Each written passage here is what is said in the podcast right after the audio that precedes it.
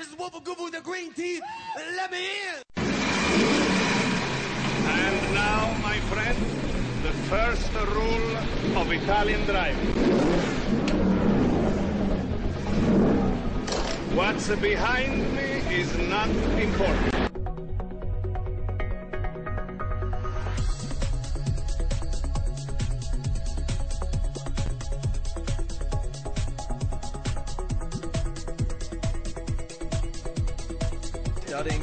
Studying. Here comes Cooper on that outside move again. Cooper, outside. Can he pull a move? Matt Cooper with a brilliant move on the outside. Never seen that done through Moses. And look at the run that Matt Cooper has.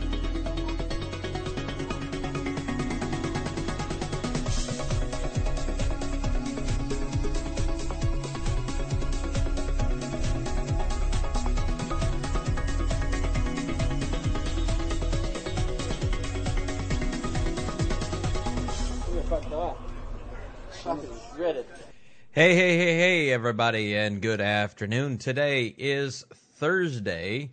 It is the 17th day of August. The year is 2006. And it is with pleasure that I welcome you back to Rumble Strip Radio, where we put you on pole position for news, commentary, and opinion in the world of motorcycle road racing. As always, I'm your host, The Duke. It's good to have you back. It's good to be back. So uh, yeah, no show last week, and a little late getting the show out this week. And all I got to tell you is my life got in the way. But yay, that's no uh, that's no shock to anyone who knows me, right? So, um, yeah, we should have really got a show out last week. There was a lot of stuff to go over, and a lot of stuff coming up this week. A lot of news. So, um, we'll we'll plug right into it. Uh, probably about the usual length show, which uh, I think people have come to expect and um, a couple gifts in here. So uh, let's get the gifts out of the way first. Actually, before we get the gifts out of the way, let's get the contact info in, contact info out of the way. So the uh, the website www.rumblestripradio.com. Uh, you can find us on the iTunes Music Store and pretty much everywhere else you find podcasts.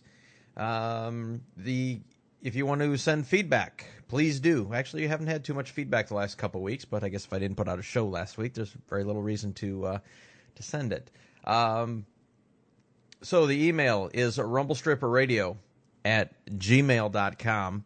And you can also leave uh, comments and feedback on the on the website. There is a comment section after you uh, go down through the show notes. Um, unfortunately, I haven't been getting notifications when people are leaving me comments, and I don't always go look at the website. So um, if you want to leave them there, that's great. I actually would encourage you to do that, and I just need to get better at looking to see uh, who's leaving comments over there. Um, let's see. How else can you get a hold of contact us? Well, we're uh, we're getting a phone number here pretty soon where you'll be able to call and leave voicemail as well too. That's probably a couple weeks off. So, uh, let's see. Oh yeah, I got to. I forgot to pull that site up. So, well, actually, we'll go to that here in a second because there's uh, the uh, the TV ratings came in um, for the USGP, and I, I definitely want to touch on that. But before I do that, I said we were going to give you a gift, and we are. So I don't know how he's doing this contest, whether it was the first one to get the right answer, or he's taken a pool of uh, of all the people who send in the right answer, and then he's drawing from it. But uh, Dean Adams is running a contest over at Soup, and there's a picture from the 1991 uh, USGP at Laguna, and there's a picture there, and you're supposed to identify everyone there to win a case of like Honda cleaning stuff, and if you get the teams or the bikes in there as well, um, you get some stickers and some um, some T-shirts. So I'm assuming that even though I sent it in, I, I think I sent in my reply oh about 20 minutes after it was posted that I have zero chance of winning. So I'm going to spread uh, spread the love. So here we go. Uh, here are the bikes in the picture. Uh, most of you probably figured there's one or two there that might have tossed you for uh, for a ride, but here we go. Uh, Wayne Rainey on the Marlboro Roberts uh, Yamaha. That was the number one bike. The number 34, of course, is uh, Kevin Schwantz on the Lucky Strike Suzuki. number 27 is Didier de Radiguès for, on the also on the Lucky Strike Suzuki. Number seven was God on the Cagiva. That's also known as Eddie Lawson. 19 was the infamous John Kay on the uh, John Kocinski on the Marlboro Roberts Yamaha. Three, uh, on the Rothmans Honda. And number eight is uh, Jean Philippe Ruggia, the man who uh, made el- elbow dragging an art on the uh, uh, Sonauto Yamaha. Number six is Juan Garriga on a Ducados Yamaha. And then the man you can only see the helmet of uh, behind Mick Doohan, that is uh, DC10, Doug Chandler, on uh, on a Yamaha, and I believe it was Budweiser or Bud, as it is in Europe, was sponsoring him there. So, um, hopefully you can uh, get maybe you can enter and get something out of it. I'm I'm pretty positive that uh, I won't be able to win for whatever reason, but there you go. Uh, send off the email. Uh, you can find it on the site and the I forgot I think it's superbikeplanet at gmail.com is is the thing to um, is the thing to send it to. So um, speaking of soup, sorry, I got to close something out before it goes wacky on me here. And let's go take a look at uh, the TV ratings because that's actually one of the things I wanted to talk about in detail today. Oops, wrong thing. There we go. Yeah, yeah, yeah, yeah, yeah. Helps fit the right key combination. Uh, the hell is this? Ah, yeah, the girlfriend opened stuff and had it hiding. Anyways, uh, let's see. Yeah, I know I'm boring you to death with all this stuff, right? Yeah, there you go. No show prep. Well, actually, pretty much show preps, but there it is.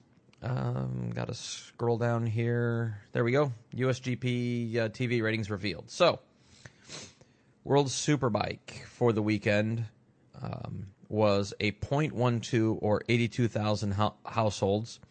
Uh, this is all from Speed, or these are all the Speed ratings, I should say. AMA Superbikes 0.13 or 85,000 um, households. MotoGP uh, 0.2, which is 137 uh, households, uh, although it peaked at 0.29 and 195,000 households in the second hour. Uh, the uh, AFM Formula Ext- AFM. We're going to talk about the FM in a minute. AMA Formula Extreme uh, also drew a, a, a two tenths rating with 137,000 people. Uh, let's see. The highest rated program on speed for the day was uh, Car Race Day, which averaged a .72 or 483,000 um, households. Now, to say that's pathetic is is where do we begin? I guess the only highlight is that uh, when it was rebroadcast on ABC, um, that there were 1.1 million people um, who watched so that's somewhat encouraging, but it's most one of those things probably we're just flipping through. Now, Nielsen ratings are kind of funky because there's, I think, I don't know what the total detail is, but there's less than 3,000 Nielsen households that are out there, uh, if memory serves. And then they extrapolate off of those 3,000 people um, for the rest of, of the country, which sounds crazy, but statistically works. Um, it was one of those things I had to take statistics twice in college. Um, the first time I totally didn't get it, and the second time, I guess I had a better professor, and it totally clicked, and all of a sudden I understood so much more. So while on while on the surface it doesn't sound like it makes sense, it, it does make sense. And how representative that is, well, they're pretty careful on how they do that stuff. But anyways, um, yeah, so 82, 85,000 households for World Superbike AMA, 100, okay, we'll call it 195,000. Call it 150,000 because we'll split the difference for MotoGP. Well, if you want to know why we have no programming on on uh, Speed Channel, why everything's tape delayed, while everything gets cut, and why there are 84,000 car shows on the Speed Channel, well, there you go. For race day, which I'm not sure if that's a pre-race or a post-race show, um, you're drawing half a million people. That's that's pretty sad. I mean, that pretty much is that show combined um, did more than all the motorcycle racing that day. So, um, yeah, we're a pretty vocal group, but we're not a big group. So I guess we can bitch and moan and complain, but until we get the people showing up to uh, to watch, then um, then we're to get where we're to get. So, um, the, one of the things I want to talk about, not this show because we got so much to talk about, is um, is what I think is a pretty good it, it's a vision of what I see as the, about the only way to make this stuff grow and become popular and much more mainstream. But um, I think we're going to save that save that for a show or two down the road, and I'd like to get a couple people in on on that discussion as well. So, um, we'll see what happens. Uh, so I'll quit going uh because I can't figure out what I want to say. Actually, I know what I want to say. I'm just pausing in between while I'm catching my breath on some stuff. So uh, and there I go again. That will uh, that takes care of the uh, the U.S. last thing from the USGP. Also, uh, as we're going through some of the news and talk about stuff here, uh, I want to give props to uh, a very old friend of uh, of the strip, uh, old uh, RumbleStrip.net friend and guy I've known for a long time. Although I actually haven't talked to him in a couple of years. James Randolph. So James won the Formula Pacific race for the AFM series at Sears Point last weekend. So uh, props to James. He was he's a really really good guy, very funny.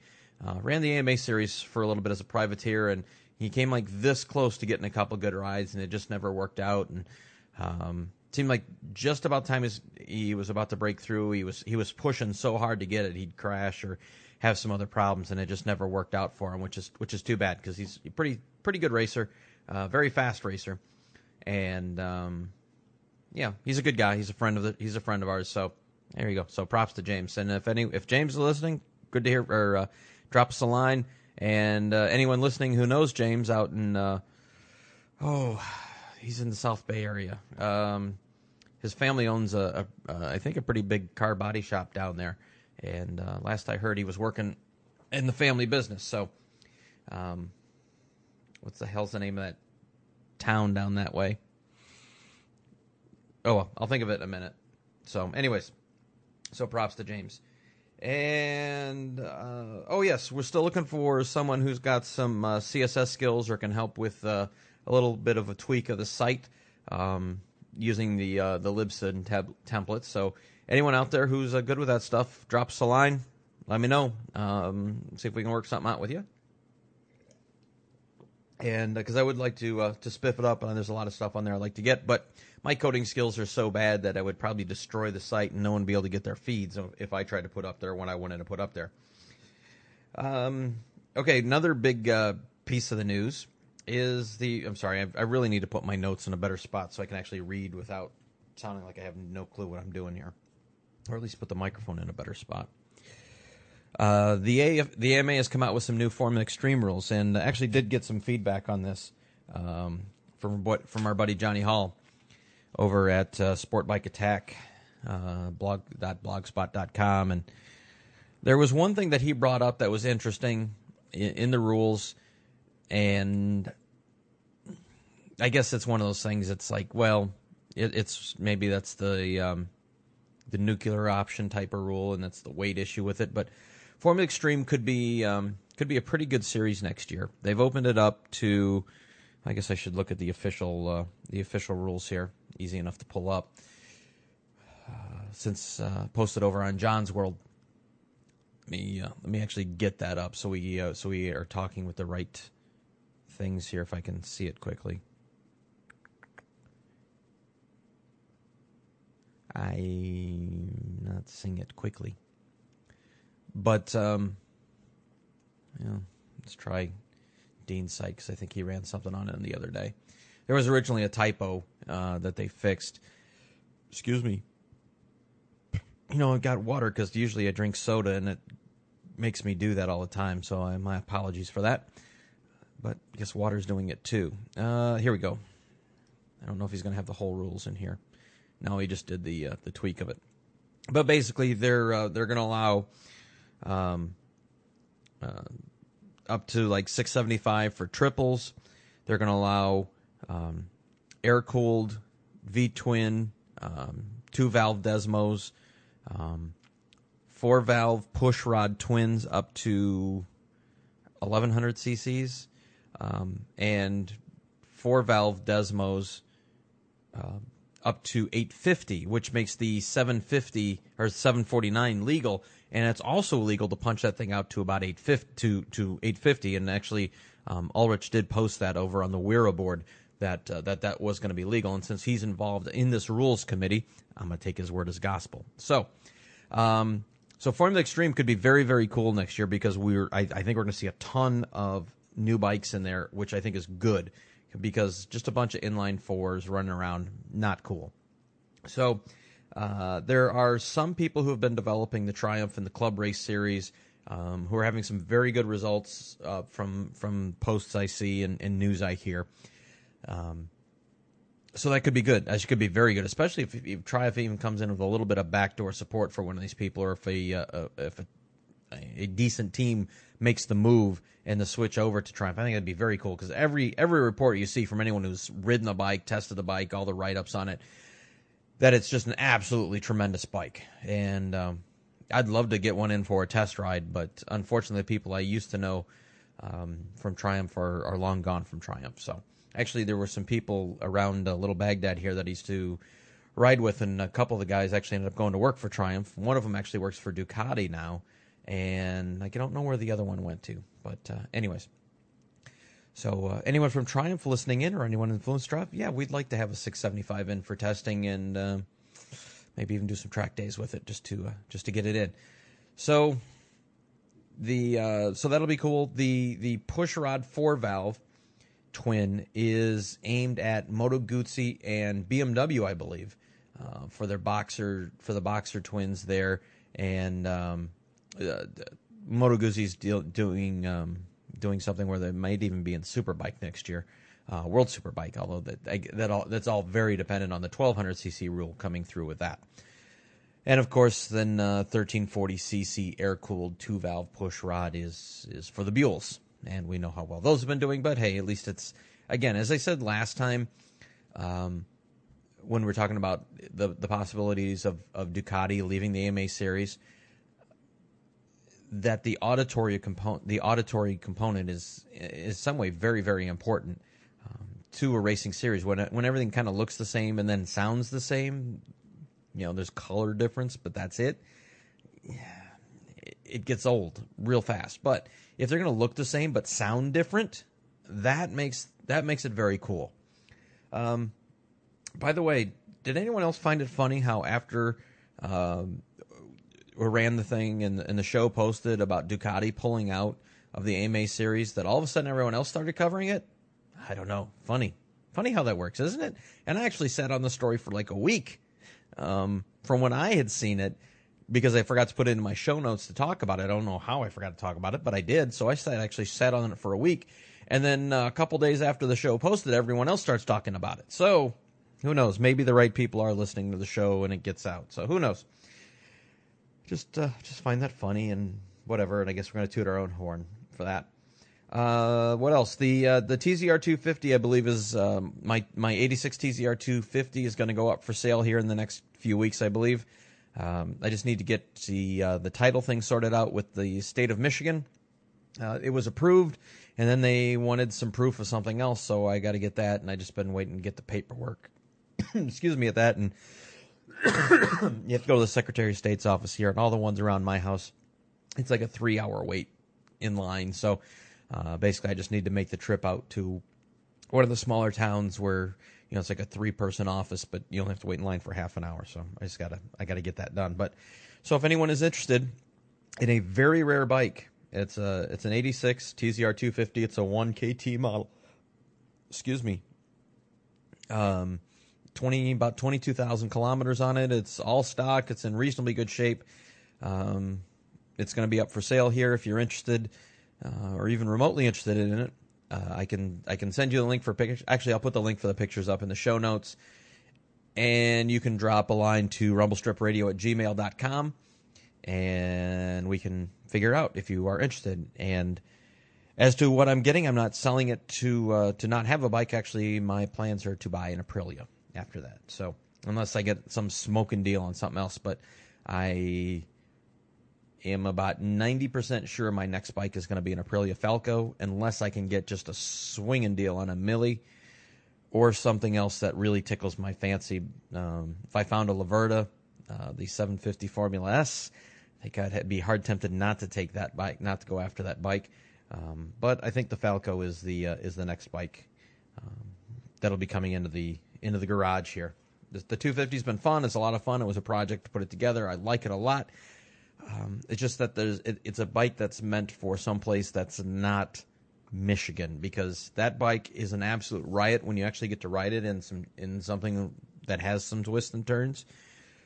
Problem is around here there's just there isn't any, and then to uh, to be droning along the highway on a thing, it's kind of a waste. Um, if I'm gonna have to do that, I'd, I'd like a bike that had a little more torque to it. The bike's the bike's good. It's just just not quite enough grunt for it, uh, or or what I want. Other than that, pull a wheelie does a does a nice wheelie, but there you are. So, anyways, uh, rumblestripradio at gmail.com. If you or anyone else you know is interested in an 86 TZR 250, and once again, um, link for the pictures will be up in the show notes. Let's see, any other news that I have in here? Um, I guess we can, well, we'll talk a little bit more about this uh, when we talk about MotoGP coming uh, back in action at Brno.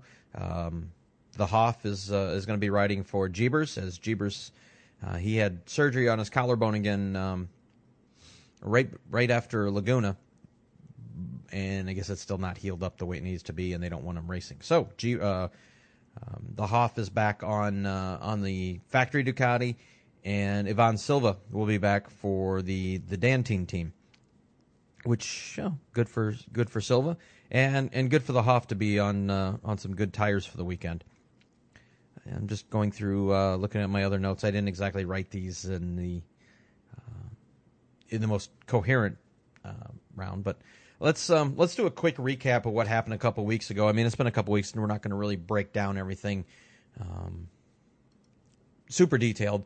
Um, Mid Ohio, you know, as always, well, well, well attended round. Uh, apparently, the track surface had uh, some pretty, you know, pretty good reviews. Few few things, but compared to what it was, um, much better. Although there were a few people had some interesting things that it made it less technical because you had to be less precise. Um, know, Okay, but overall better surface. Uh, I did notice that they did move the wall back at the at the spot I was uh, talking about. I'm going to call it hurry downs, but I'm not. I'm sure that's the wrong thing for it. But everyone knows what I'm talking about. Where you really saw it was like um, after the S's, you come over the right, or there's like that hill to the right where you saw Ben Attard about about go for a for a moonshot with a high side and saved it. I mean, major props to Ben on that save. That was that was huge. Actually, a couple people had some really good saves at that same spot. But then, but uh, as you come down and then and then make the that uh, that right hander, the, the wall used to literally a butt next to the track, and now there's a little bit of space. There's still nowhere near enough room there, but uh, at least it's it's something of an improvement. Overall, track looked uh, in good shape. Uh, huge crowd as always there. Uh, again, and you, actually you did see this mentioned in in a lot of the press releases and stuff like that. But Mid the the motorcycle race at Mid Ohio, excuse me, is their largest attended event uh, uh, for the for the track, and it was good to see that it looked like probably a good on Sunday. I bet you there were at least sixty thousand people there, uh, fifty five to sixty thousand people there. I would not doubt that because. Uh, um, the the hill in the S's was packed. The the grandstand, kind of uh, the reserve grandstand, and kind of across was packed. Um, it just looked everywhere that they were just stacked and stacked with people. So that was good. That's always a good race, and unfortunately, I couldn't make it. Uh, I did have to do some announcing on Friday and Saturday, and may have landed myself another announcing gig because of it, but we'll see. I'm still waiting to hear back on that. So it may or may not have been worth it. Well, it was worth it because I needed the cash. So there you are. Um, you know, literally two people pretty much dominated the the event. Uh, ben Spies, of course, on the super bikes, and uh, Jamie Hacking in uh, in super stock and super sport. Just just basically kicked everyone's ass. Now the the super stock race, right? Was the super stock race was the end? It was actually pretty tight. Um, maybe he didn't kick everyone's ass, but uh, yeah, it was a super stock race. But still was. Um, pretty dominating effort by by Jamie Hacking and just looks to be in that in one of those zones and and he doesn't have too many more weekends to keep it where um, where he's going to be flying the number one plate uh, on two bikes for next year. Now, one of the things that I always forgot is because hacking has kind of this kind of youthful thing to him that you forget how old this guy is. Jamie Hacking is almost the same age as I am. He's like 35 years old. Uh, he actually has been racing in the AMA for almost 10 years, um, which is hard to think. I mean, that he's been um, racing in that long, but we got you got to go back to I'm going to say it was 95 or 96 that he was riding for the Kinko's Kawasaki team. So I mean, he's been in, in, in involved that long, and then just and just he's got a little bit of a late start, and then that's you know that's why. But, um, you know, age age and age and maturity have paid wonders for him in the last couple years. And if it wasn't for a couple freak accidents, he'd probably been hanging a couple other number one plates on his bike, other than the ones he already has. But um, I guess the other thing he he made a good point too about uh, the superbike effort for Yamaha next year, in that he actually wouldn't mind racing Superstock and Supersport again next year and defending the number one plates. I would imagine for a couple reasons. One, I'm sure one's uh, monetary reasons. Two, he makes the point that at his age, does he really want to be involved in developing the superbike? You know, it's they literally are going to start in, you know, what a month or two, I would imagine, and start putting everything together to um, to put the bike together and start testing for for next year. I mean, everyone knows what the package is going to be as far as the uh, the R1 for the superbike. Sorry, dropped something. Um, but does he want to have to be involved in, in developing that if he's not going to have a chance to to go out there and, and run for the win? And if you want to think about it, look at the Kawasaki guys. Um, there was a template of what to do from World Superbike. Um, you have to adapt it to U.S. rules, um, obviously for fuel and throttle bodies and everything else that you have. That the U.S. is different than than the World Superbike, but I mean the basic template was there and uh, but but still they had they had to develop it, and you've seen the, you know they've they've looked good at times and they haven't looked good at times, and and from Hacking's perspective, does he want to run around in tenth position or seventh position when he could be running around, you know, in front, and and from his from his standpoint, you know, I, I guess I can see that. Um, you know, he thinks he can run with everyone up there and, and be the best, and, and he probably can be. Uh, but what's the point if you're not going to be on a competitive bike? It's you're beating your head against the wall and you're just going to get irritated and pissed off. Excuse me. Apologize for that today. So uh, odds are that it will be um, DiSalvo and Bostrom next year on the uh, on the Yamaha Superbikes, which is good. I mean, DiSalvo is what 22 years old, and uh, EBoz is 31 or 32, so he's got a few more years in there. Uh, and and EBoz, I mean, uh, he pretty much took down the Formula Extreme race, and um, you know left everyone. He left uh, DiSalvo and and um, Josh Hayes to kind of scrap for second, which was cool, and, and, it was good that Josh got second there. So very very happy for Josh on that. But uh, Eric's kind of been on fire. All the Yamaha guys been on. Well, uh, Jamie and Eric have been on fire here. Kind of got the mojos back and and everything. So uh, EBoz next year for uh, for Superbike, and we'll see if he runs anything else. Um, I suppose if he were to win the F, uh, Formula Extreme Championship, they might want him to run that again next year. But who knows? Hard to say. Uh, anyways, let's uh, let's quickly talk talk about the points because we have another race. We have uh, VIR coming up this weekend. So Superbike points. Uh, oh, I'm sorry. Matt Mladin made an interesting comment after race two whether it was on TV or to somebody else, I, I, heard the I heard the quote like third hand, but basically he said that unless something disastrous happens to Ben Spies, um, he figures Ben's got the championship at this point, and that he's just going to have to run uh, to nail second, uh, stay close in case something does happen, and then work towards the next year. So it's it was really strange hearing that come out of Mladin, but um, there you are. Ben Spies up top, out top in uh, Superbike, 500 points even. Uh, Mladin 456, Duhamel 387, Neil Hodgson 358, uh, Tommy Hayden 354, Aaron Yates 335, Jake Zemke 325, Jason Pridmore 3 or excuse me 285, uh, Ben Bostrom 284, and Larry Pegram 260. Uh, Steve Rapp 251, Jake Holden 227. Uh, that is your top 12 for Superbike. Oops. Guess if I move that over, that won't happen too often. Uh, Super Sport, again, um, pretty much Hacking's deal to lose at this point. He's got Raj covered by quite a few points at this point. Um, what is what's that total? 59 points at this point. So 256 for Hacking, 197 for Raj, 181 for Danny Eslick, who had another great race. Um, Ben Attard 173, Jeff May uh, 169. Barney with 162. Blake Young 155. Tony Meiring 133, Michael Beck 110, and Opie Caylor 107. Uh, ben Spies 103 in, I'm sorry, 106 in 11th, and Damon Buckmaster in 12th with 103.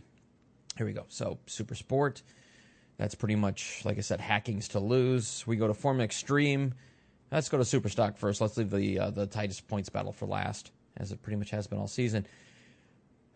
Um, hacking looking good, although certainly not. He's in the driver's seat, but not doesn't have this thing clinched. Um, hacking 282 in stock. Uh, Yates 255, DiSalvo 222, Jeff May 217, uh, Josh 192, EBoz 168, Jake Holden 159, Marty Kriegel 151, tied with um, Aaron Gobert, and uh, Steve Rapp in 10th with 149. Uh, Chris Ulrich in 11th with 147, and Matt Lynn 136 in 12th. So Formula Extreme is obviously the tightest points battle, as we're down to what three or four points, um, four point difference here, with uh, DiSalvo still still struggling to hold out hold out in front, uh, 254. And then uh, second place is a tie. Well, technically Eric has the has second place by virtue of more wins uh, over Josh, but they both are on 250, um, and that's really going to be your championship battle right there in the uh, last three rounds. Uh, Aaron Gobert with 210 in fourth, Ryan Andrews 174 in fifth, Tony Meiring in sixth with 158, Blake Young 137. Opie Caylor 133, Danny Eslick ninth with 132, and Michael Barnes a 129 uh, makes him in 10th spot. So that's the uh, the AMA uh, from Mid Ohio. Quick uh, quick wrap up of those guys. VIR is this weekend, and VIR is a great track, beautiful place, great people who run that. Um, I guess the only thing is, is that I would like to see them run the full course. Uh, it's a very, very tight track. I mean, it's a great track, but it's tight. There's one racing line. Um, and I think if they were to run the full course, it would make it uh, for much better racing, much more passing opportunities. Um, I think the one fear was there's a um, there's a straight where where the there's the, um, there's the part where there's the straight where they kick to the right, which kind of separates the south course from the north course. And if they're to keep going straight, you run up, and it's a kind of a long straight. You go around the, the big oak tree, and then you, you come back for another pretty good straight and I think they're afraid of um, of the top speed, but I, I, don't know. I don't I don't see it. Uh, but I think there'd be some great that those two straights coming you know down that straight would be a good passing opportunity. Coming in around the oak tree and then the drive off the oak tree and then down um, that puts you towards the uh, what is that the, the the pig pen? Yeah, the pig pen. We'll call it the Alabama roller coaster, but it's the pig pen area. Um, I think it would make for a much better race much more passing, much more competitive, just much more interesting. But for whatever reason, they're not running the full track. Um, I guess I should talk to uh, talk to the guys at VIR and see um, why they and the AMA have decided not to do that. Because the if, if you want to see this full uh, full track when um, ALMS runs the track runs at VIR uh, and all the series that run with ALMS, and I think even um, I think the uh, the, the, Daytona prototypes in that series, I think they run VIR as well, and they also run the full full course.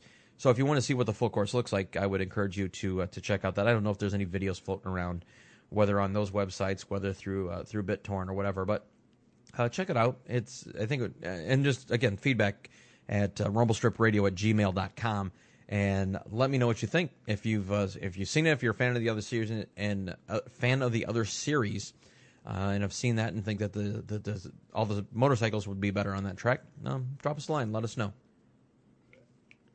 With that, let's uh, let's hear from a couple of people. I need to suck down about half a gallon of water here, and uh, we'll be back on the other side of them as soon as I find the damn spots. Try that, or how about try that? No. All right, I'm causing myself problems. Ah.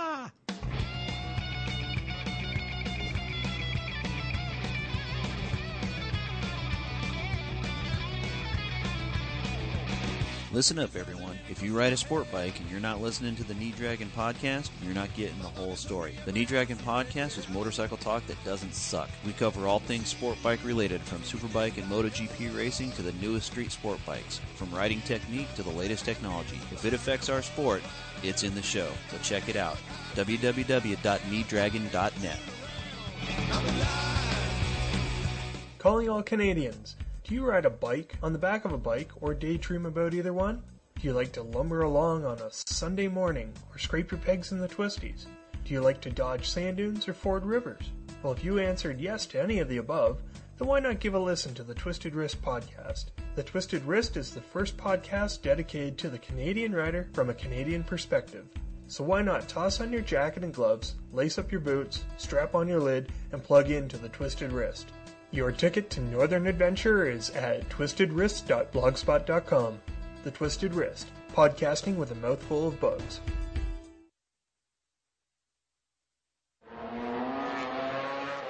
Two hundred and forty horsepower, two hundred miles per hour, two wheels with no roll cage. This is the world of motorcycle road racing, the pinnacle of motorsport. I'm Bob Hayes, host of MotoGP OD, the podcast about motorcycle road racing. Tune in each week as we discuss what's happening in MotoGP, World Superbike, and AMA racing. Race reports, tech talk, opinion, reader email, we have it all.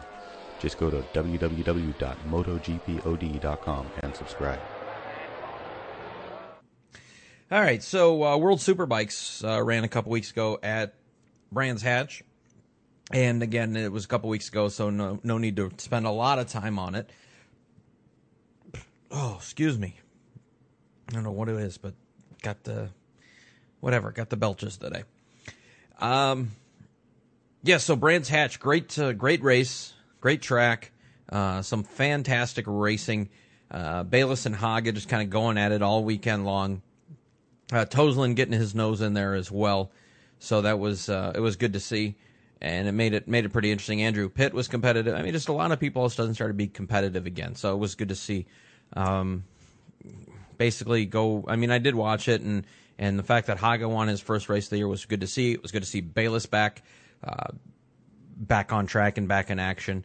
That um, you know the last three three races, two you know round and a half, uh, were kind of pushed off, and he is uh, he's back in action. So uh, your points going into the next round, which I got to see where the hell the next round is. It's I think oh next round next round's in Assen. Uh, I think at the beginning of September. Yeah, I think it's the first weekend in September. Uh, so Bayliss still way out in front. Um, 307 to 230 for Haga. Toseland 219, still with a shot at second spot.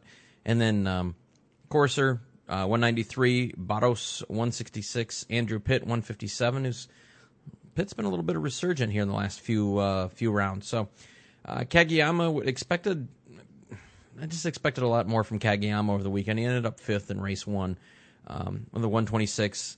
Lanzi, who uh, who'll be looking for a job next year, um, down in eighth eighth spot in points with 96, uh, tied with Walker, and then uh, Fabrizio uh, will be is in tenth with 87 points. Um, top five uh, for the, for race one was uh, Bayliss, Toseland, Haga, Pitt, Kagayama, and then uh, Haga, Bayliss, Pitt, Laconi, and Toseland in in race two. So, if you uh, we talked a little bit about this before the Brands Hatch race, that would you know I, I was speculating, uh, didn't have anything concrete, and and still to this point haven't seen any official release that uh, that we were looking at some Chili's last races, and uh, based on the fact that he was doing um, doing the lap around Brands Hatch, which he hadn't done anywhere else. Um, after the race and was in tears that yeah he literally was waving goodbye. Says that was the last time they're going to see him on a bike. Um, kind of a tradition for Chili. He stripped down through his his helmet, his gloves, his boots, and his leathers. He was down to his skivvies, um, you know, into the crowd and did kind of did the, the the farewell lap. So that was that was very cool and it was actually it was kind of cool to see how emotional he was.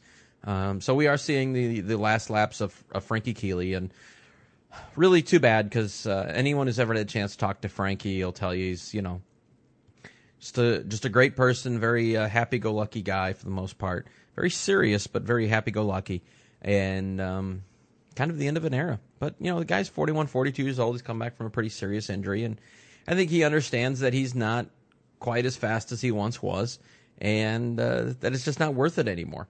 So uh, I would I would guess I would, I would expect him to be uh, maybe take a year off, and then you'll see him either being a team manager or having his own team in another year or two uh, in World Superbike. That would be that's a guess, but I would say that that's a pretty I, you, you you get good money on. I think you could win some good money on that uh, on that bet. So, uh, so that'll be the end of unfortunately the end of Frankly Frankie, but we still do have a few more rounds um, to enjoy him in his sort of his you know farewell tour. So let's see what else do we have here in the notes.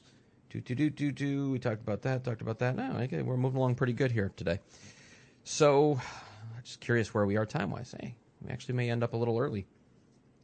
Um, so MotoGP is uh, back in action this week at uh, Brno. In fact, they're getting ready to go. Um, bikes are uh, all unpacked, ready to go. In fact, uh, rumor has it that they were testing some of the 800cc bikes on Monday and Tuesday. Uh, and if they weren't doing it Monday and Tuesday, would really guess that they're going to be doing it on Monday after the race. Not only the 800 bikes, but then doing some development work um, on Monday afterwards. It's, Brno is a is a typical uh, is a track that gets a lot of testing done on it.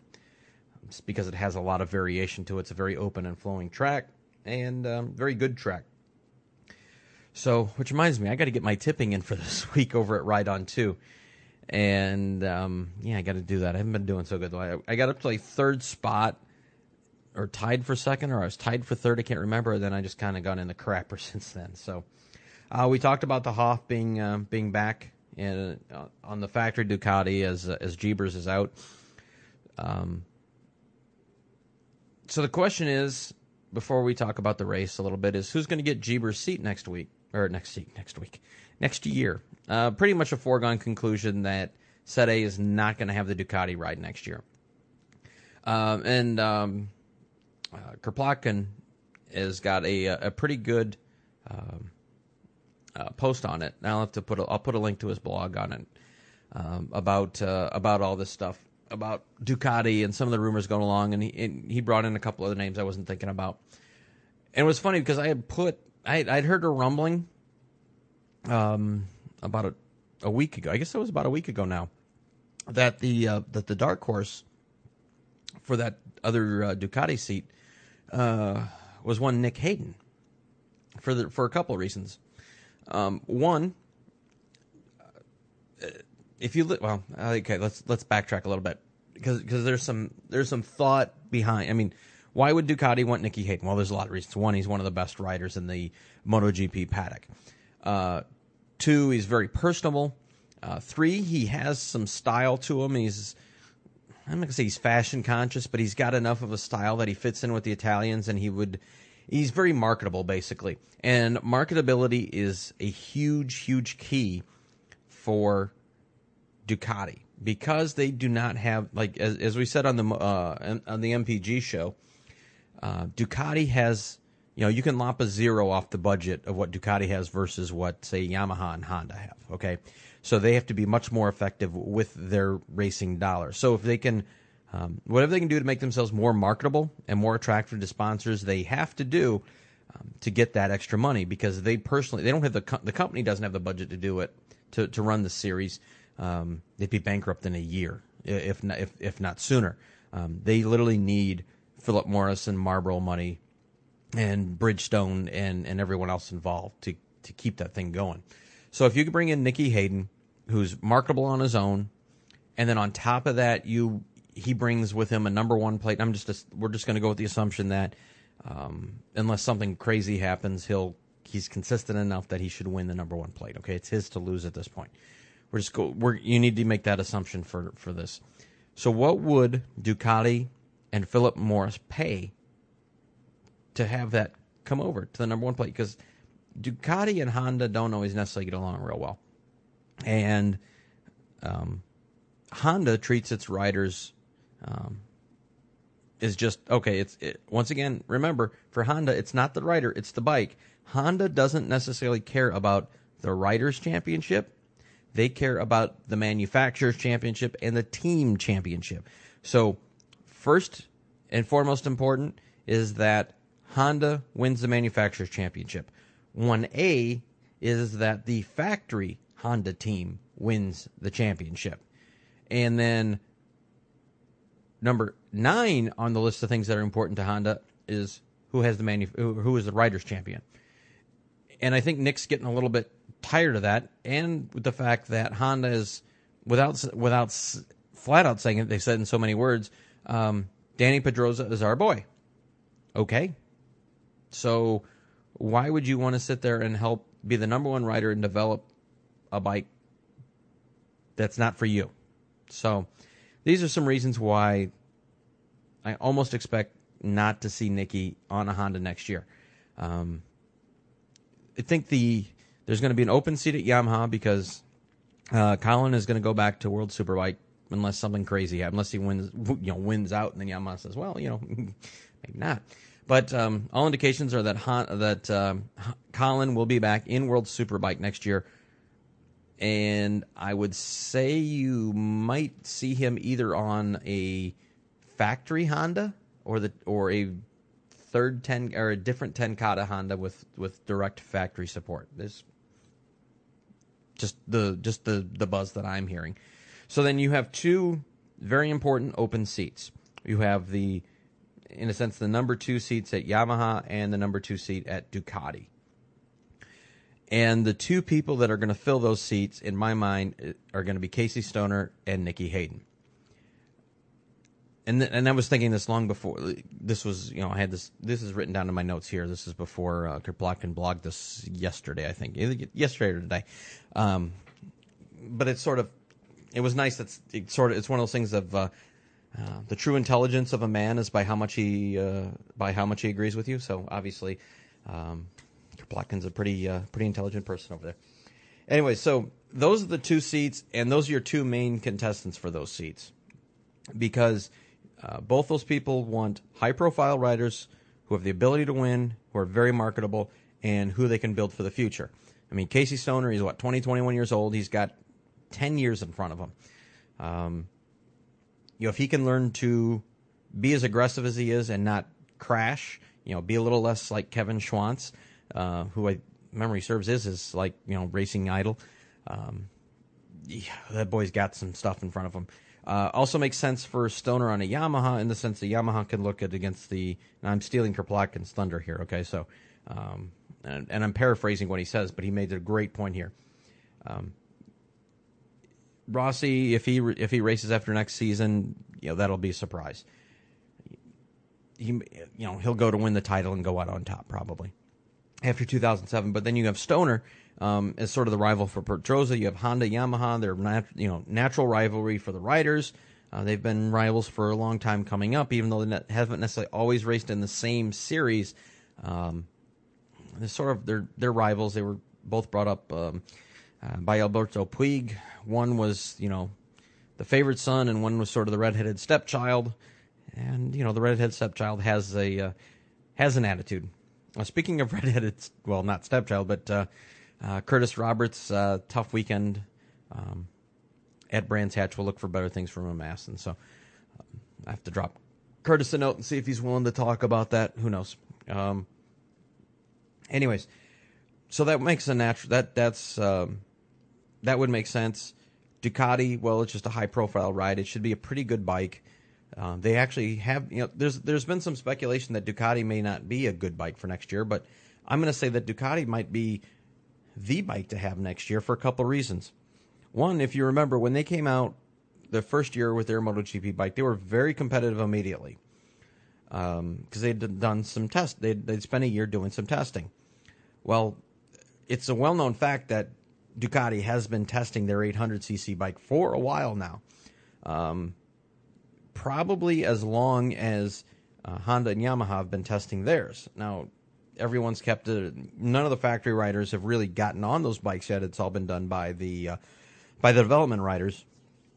But uh, I gotta believe that Ducati is going to be a pretty solid bike next year. So that would also be, you know, Stoner wants frontline machinery. Um, he wants to be paid. Who doesn't? And he wants the support. And I think as much as he and Cecchinello get along, um, he he knows, and probably Cecchinello knows that they're always going to be third or fourth string in, when it comes to Honda, and the way that Honda doles out point, parts and stuff like that. I think Stoner's be smart to get the hell out of there, especially given the whole you know um, parts of the machine uh, to deal with there. So, anyways, that's that's going to be sorted out. Um, you know, there's a couple 250 riders who will probably be coming up next year to fill in some other spots as well. So it'd be interesting to see. Um, another interesting second spot might be uh, on a Roberts bike if Honda is willing to give uh, Roberts the motors for, for two bikes, and I don't know that that's even been figured. I think he, I think they pretty much said they'll support him with uh, one 800cc motor. I'm not sure if they've come around to say that they'll do it with two, um, but if he could get it, uh, that'd be cool.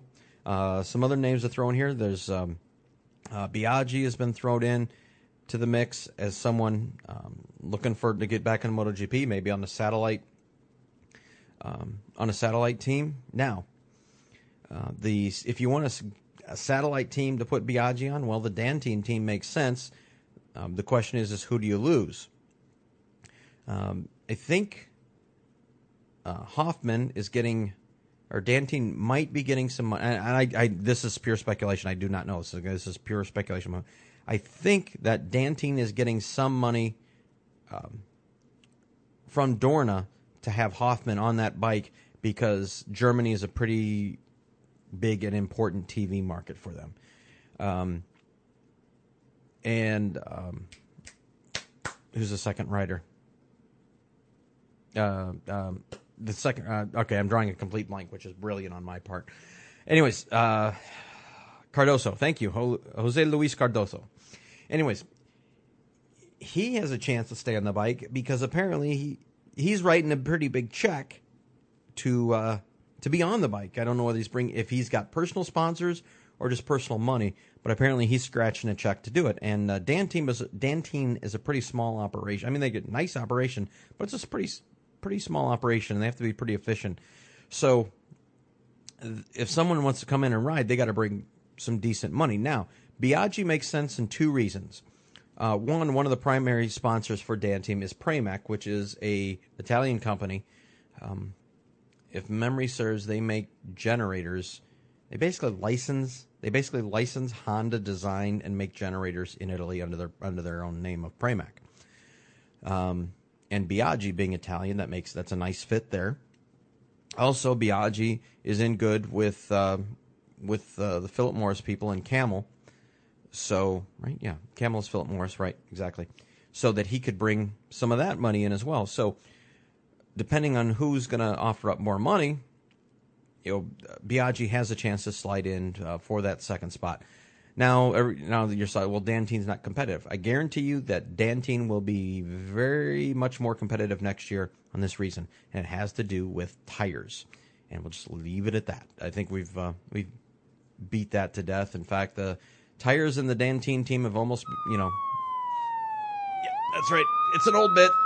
Hit the siren. Anyways. I wish there were some other things I could tell you about that that have been told to me in confidence, but um, I'm sworn to confidence on it, so I can't say. So that uh, you know, the start of the silly season really begins now, and um, whew, all right. So I'm going to think of this on the fly. Who are we picking for Brno? That's tough. I'm actually I'm, I'm, I'm going to have to sit and bust my head on this one. I'd say okay, it's going to be your podium is going to be Melandri to win,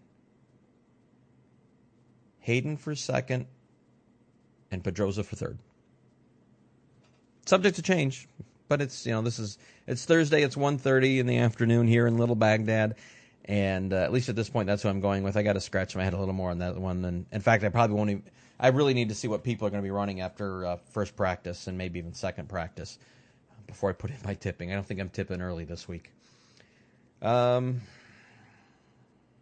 and you got to think a couple dark horses. I mean, Ross, this isn't Rossi's favorite track, um, but I think he's got something to prove after Laguna.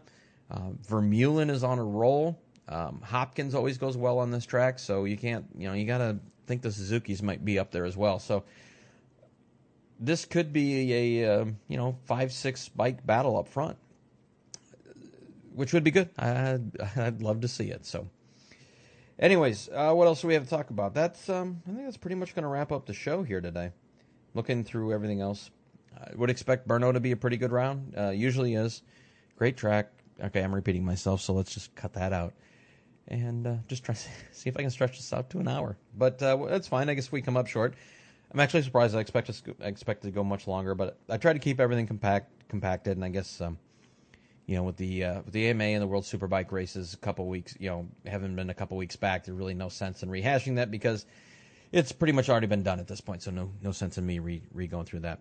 But uh, next week, I promise we'll have a show for you.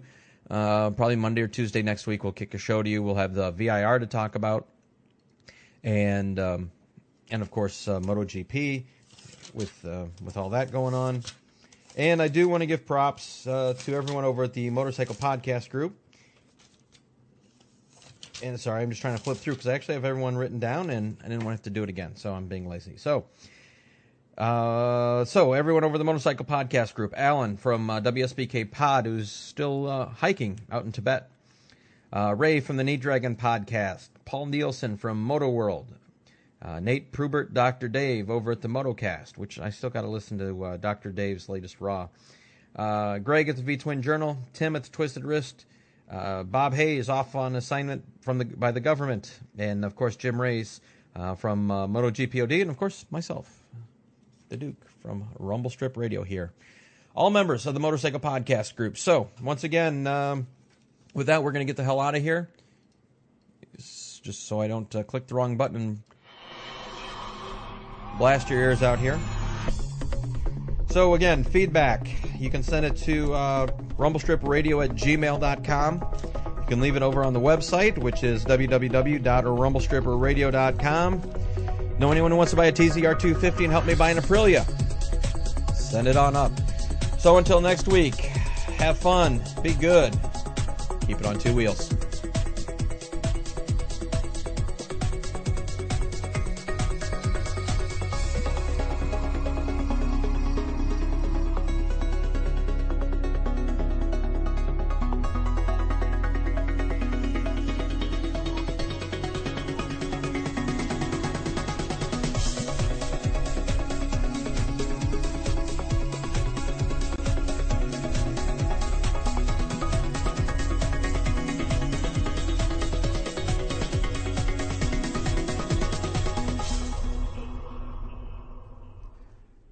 Strip Radio is a production of Raoul Duke Media LLC and is protected under a Creative Commons license.